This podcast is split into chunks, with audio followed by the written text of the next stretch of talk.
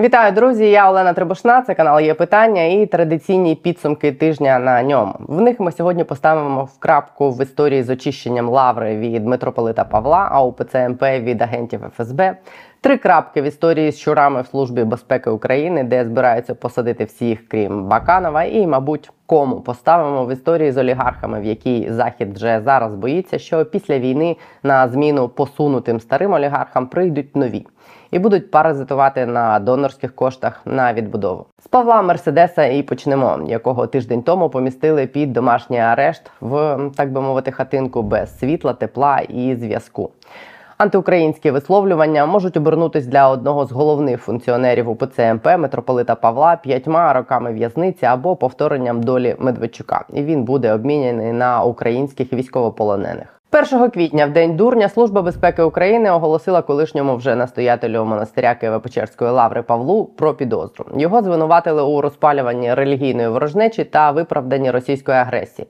За обома статтями йому загрожує від умовного строку до 5 років позбавлення волі. Того ж дня Шевченківський райсуд столиці постановив натягнути на ногу Павла в туфлях за 650 євро електронний браслет.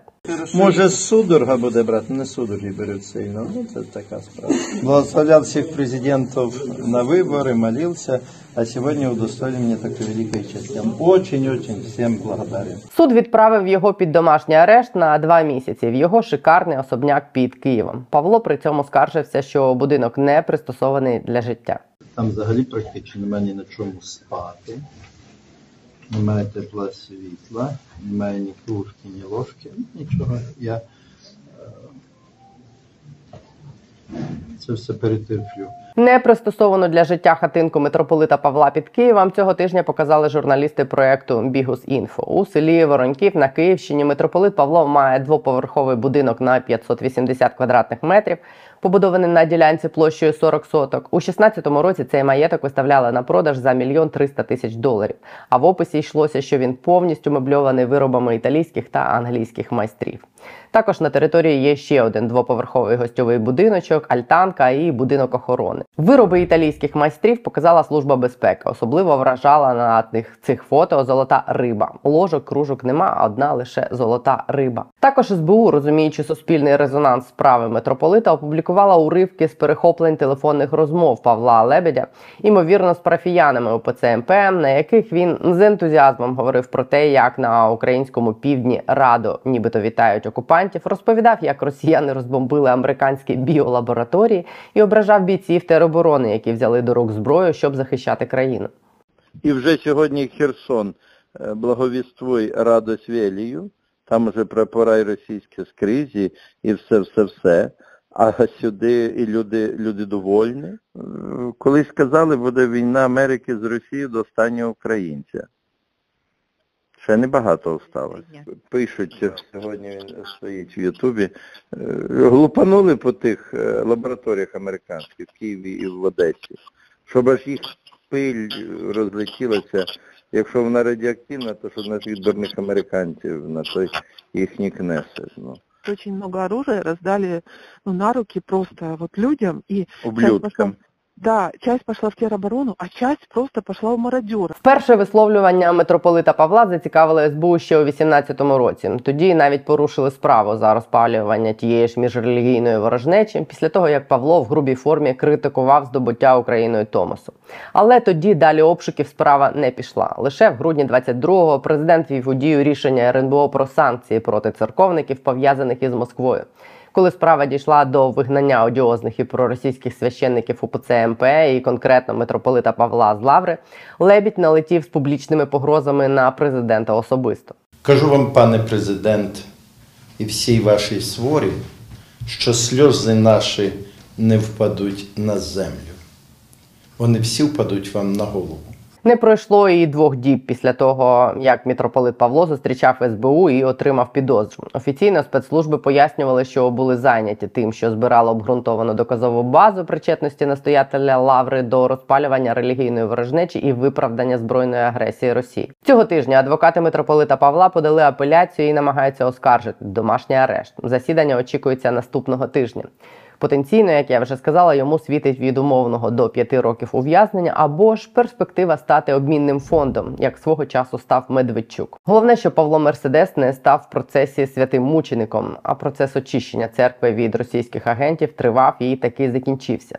За цей тиждень у Львові у Сихівському районі громада ПЦУ провела благоустрій території, демонтувавши самовільно побудований храм Української православної церкви Московського патріархату. Житомирська обласна прокуратура повідомила про підозру священнику УПЦ МП, який під час зборів громади у селищі Іршанську вдарив хлопчика, який був з прапором України.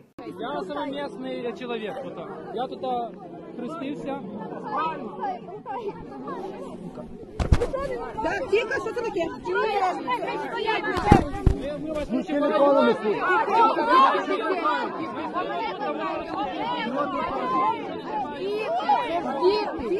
Це ж. Дії священника УПЦ МП кваліфікують як хуліганство. В Дніпрі відправили під арешт цього тижня священнослужителя УПЦ МП, який тривалий час розбещував власних неповнолітніх доньок 13 та 15 років. В Хмельницькому 4 квітня на позачерговій сесії міської ради депутати припинили право користування УПЦ МП земельною ділянкою Свято-Покровського кафедрального собору, який перейшов до ПЦУ після того, як священники обурили місцеву громаду та й всю Україну, побивши військового і виштовхавши з храму.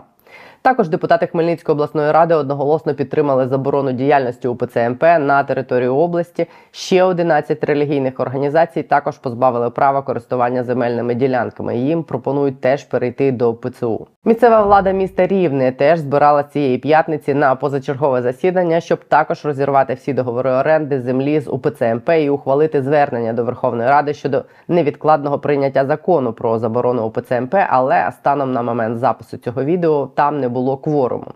Ось так триває очищення Української православної церкви від приставки МП, в рядах якої виявилось чимало колаборантів, русофілів і буквальних агентів ФСБ. У Успенському соборі Києво-Печерської лаври цього тижня вперше службу на благовіщення провів призначений епіфанієм тимчасовий намісник лаври від ПЦУ Авраамій, який перейшов до ПЦУ з УПЦ МП. Самому Авраамію дісталось цього тижня теж, як стверджують джерела в правоохоронних органах, Келію, Архімандрита Авраамія пограбували, виламали двері, вкрали особисті речі, комп'ютер, а все, що не змогли вкрасти, розтрощили. Нагадує чийсь почерк. Не здається вам? Дуже добре, що цей процес йде, але головне, щоб він не за не зупинився виключно на паші Мерседесі. Тобто повинні бути такі реалізації по інших е, регіонах. От зараз в Хмельницькому да там заборонили е, діяльність цієї церкви, забрали земельну ділянку. Класно, але повинна бути реакція з боку правоохоронних органів. Івано-Франківськ, там Дніпро, Харків, особливо східні регіони України, Харківська область. Е, Київська область. Тобто, ми повинні показати, що процес він масштабний, що він тільки не обмежується е, Києво-Печерською лаврою і все. Тобто, всі будуть розуміти, а та ладно, Паша Мерседес, він один там буде і все. А так повинні тиснути на всіх, і російську церкву за певний період часу повинні видавати за межі України. З Іваном Ступаком, колишнім співробітником СБУ, ми цього тижня якраз зачепили тему і самої служби безпеки, яка теж проходить очищення від щурів і агентів ФСБ, так само як у ПЦМП. І це очищення ще далеко не закінчилось. Ось тут посилання або в описі під цим відео. Лише у вівторок ми говорили зокрема і про те, чому карають лише підлеглих відповідального за все це Івана Баканова.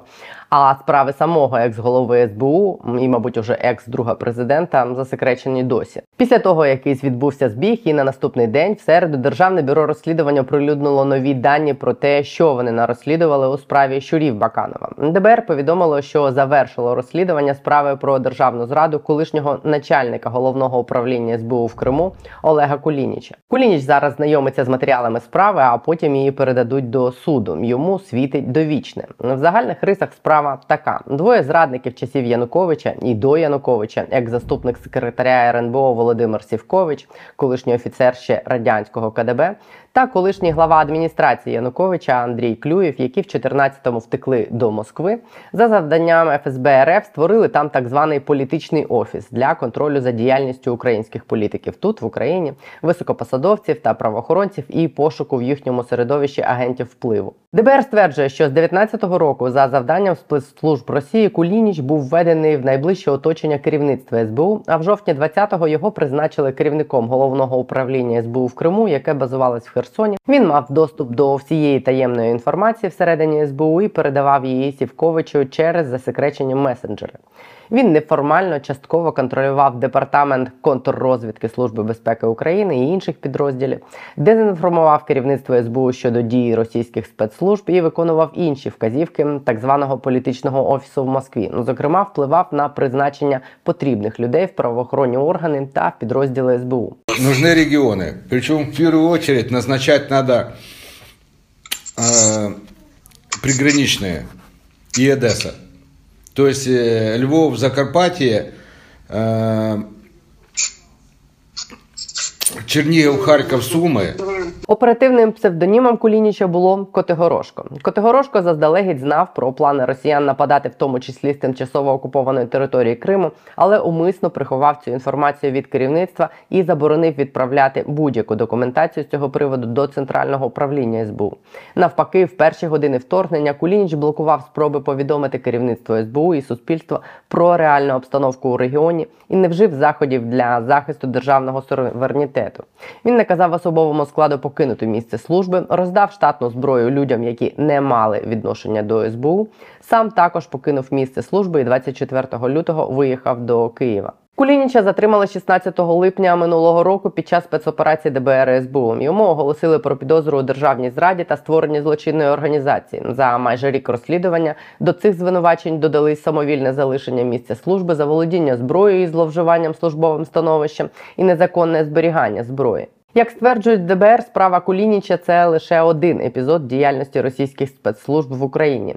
Сітку продовжують розкручувати і викривати.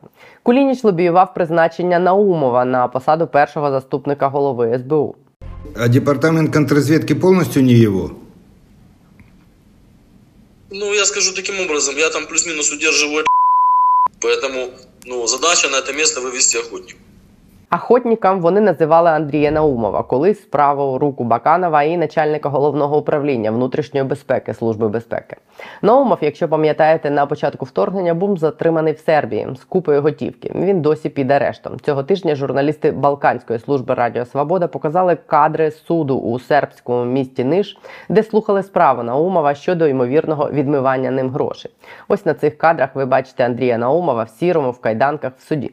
На засіданні 6 квітня суд слухав батька Наумова. Ці двоє просувають версію про те, що та купа грошей, з якими затримали Андрія Наумова, 608 тисяч євро і 125 тисяч доларів, була ними позичена напередодні вторгнення. Що на ці гроші вони нібито збирали створити телеканал на продаж, але через те, що почалось повномасштабне вторгнення, нібито перевели гроші в Європу і вирішили купити будинок в Туреччині, щоб переїхати туди. В Україні Наумову оголосили дві підозри у привласненні майна шляхом зловживання службовим становищем та у шахрайстві і завданні збитків державі у розмірі понад 3 мільйони гривень.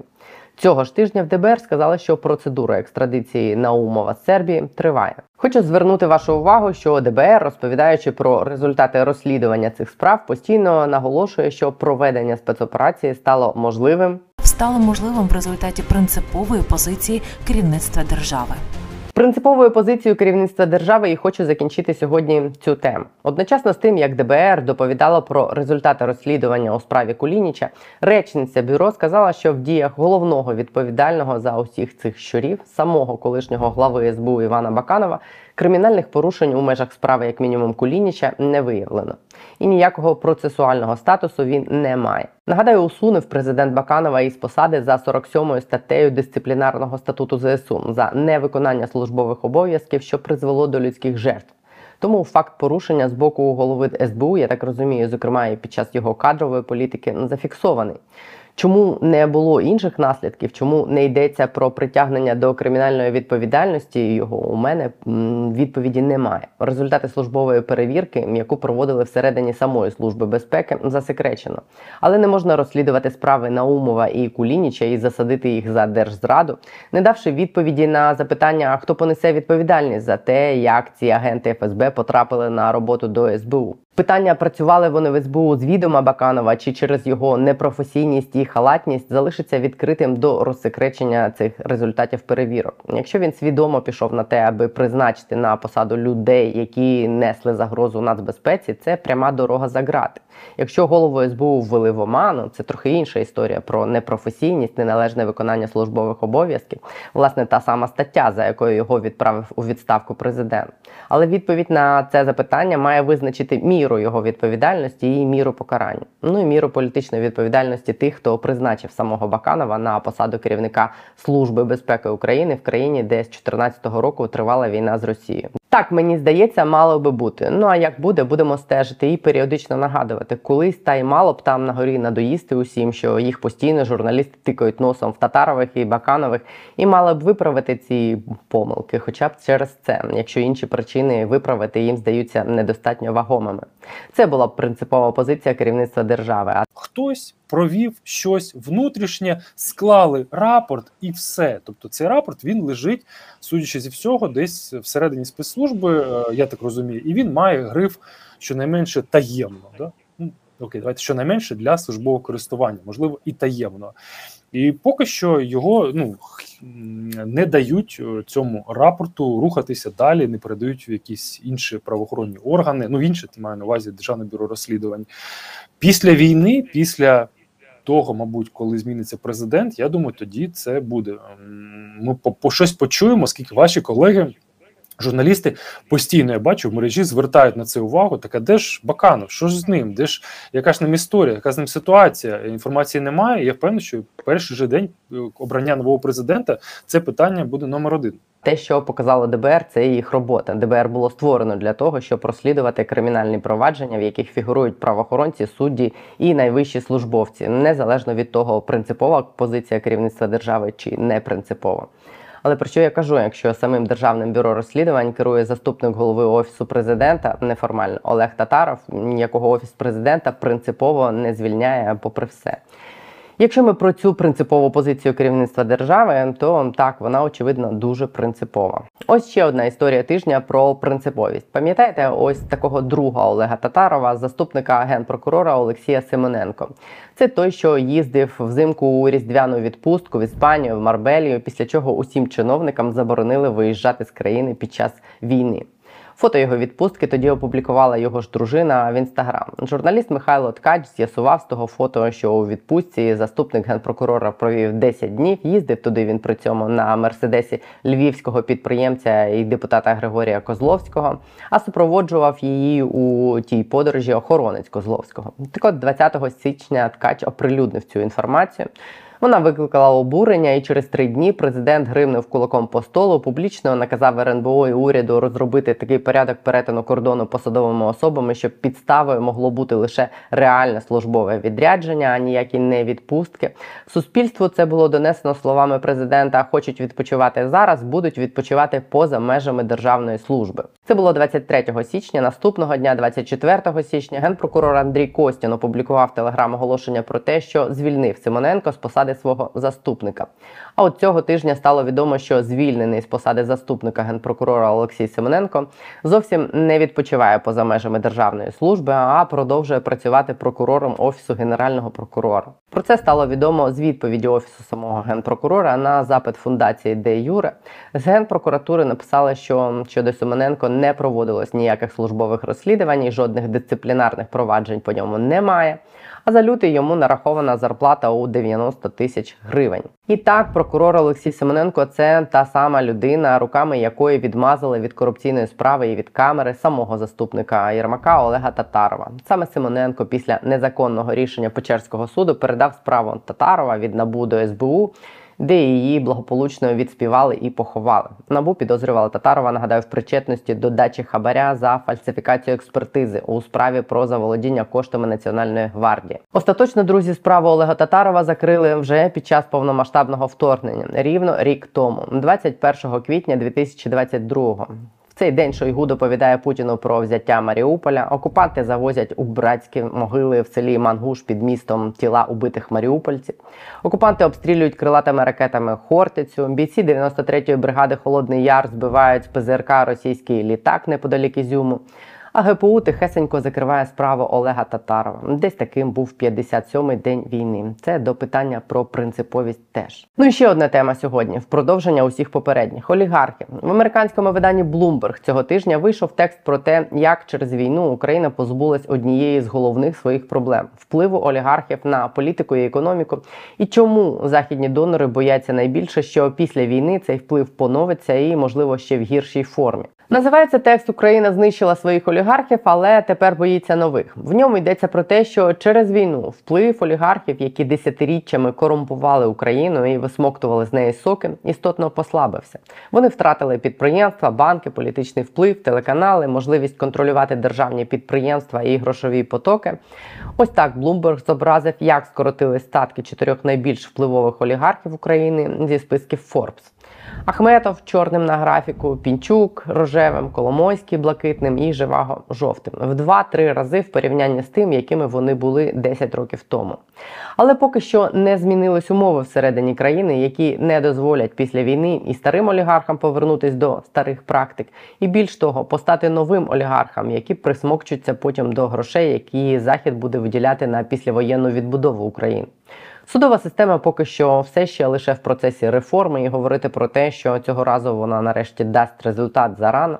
Податкова митниця, правоохоронні органи і силові структури залишились майже тими самими, якими вони були, коли обслуговували не суспільство, а клептократів. Бюро економічної безпеки і Нацагентство з питань розшуку та управління активами, які мали боротись з економічними злочинами і покласти край практикам привласнення політиками державного та громадського майна виявились повним провалом, який зараз визнала навіть сама влада. На обох органах, які мали боротись з паразитами, почали прекрасно паразитувати вже нові паразити. Антикорупційні органи постійно є об'єктом атаки спроб стриножити і підпорядкувати їх. Тому ніщо не заважає поки що олігархічному класу відновитися і постати в оновлених і нових обличчях після війни. Той самий закон про олігархів, розкритикований Венеційською комісією, про це я розповідала ось тут, буде лише сприяти тому, щоб посунути з поля старих олігархів і розчистити його для нових. Саме цього бояться зараз західні донори найбільше не відновлення старих олігархів, а появи нових, які можуть почати паразитувати на грошах з умовного плану маршала після війни. Через виклики війни Україна стає все більш централізованою та мілітаризованою. Деякі критики, пише Bloomberg, спостерігаючи за цим, навіть почали хвилюватись, що Зеленський веде Україну шляхом, який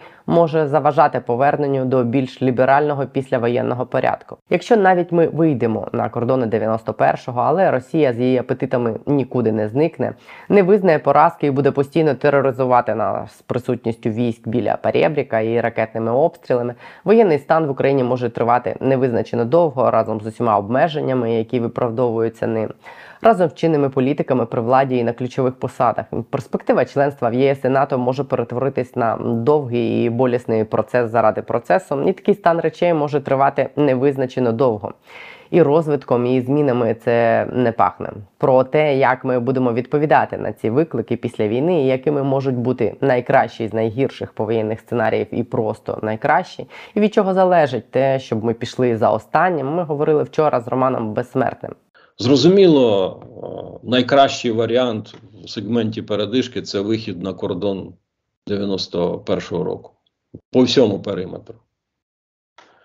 Це найкращий варіант, тому що якби вдасться відновити суверенітет над територією, це миттєво змінить атмосферу всередині суспільства, це дасть можливість мобілізувати сили, залучити ресурси і в основному власними силами відновити потенціал. Але це не дає відповідь на питання вступу в Європейський Союз, в НАТО і так далі. Ця розмова буде тут на є питання завтра. Подивіться. А на сьогодні у мене майже крапка. На цьому наостанок доповідаю у вівторок. Я просила вас допомогти зібрати 450 тисяч гривень ось цим 20-річним хлопцям з Луганської бригади тероборони, які вже рік на сході здійснюють нальоти на ворожі позиції.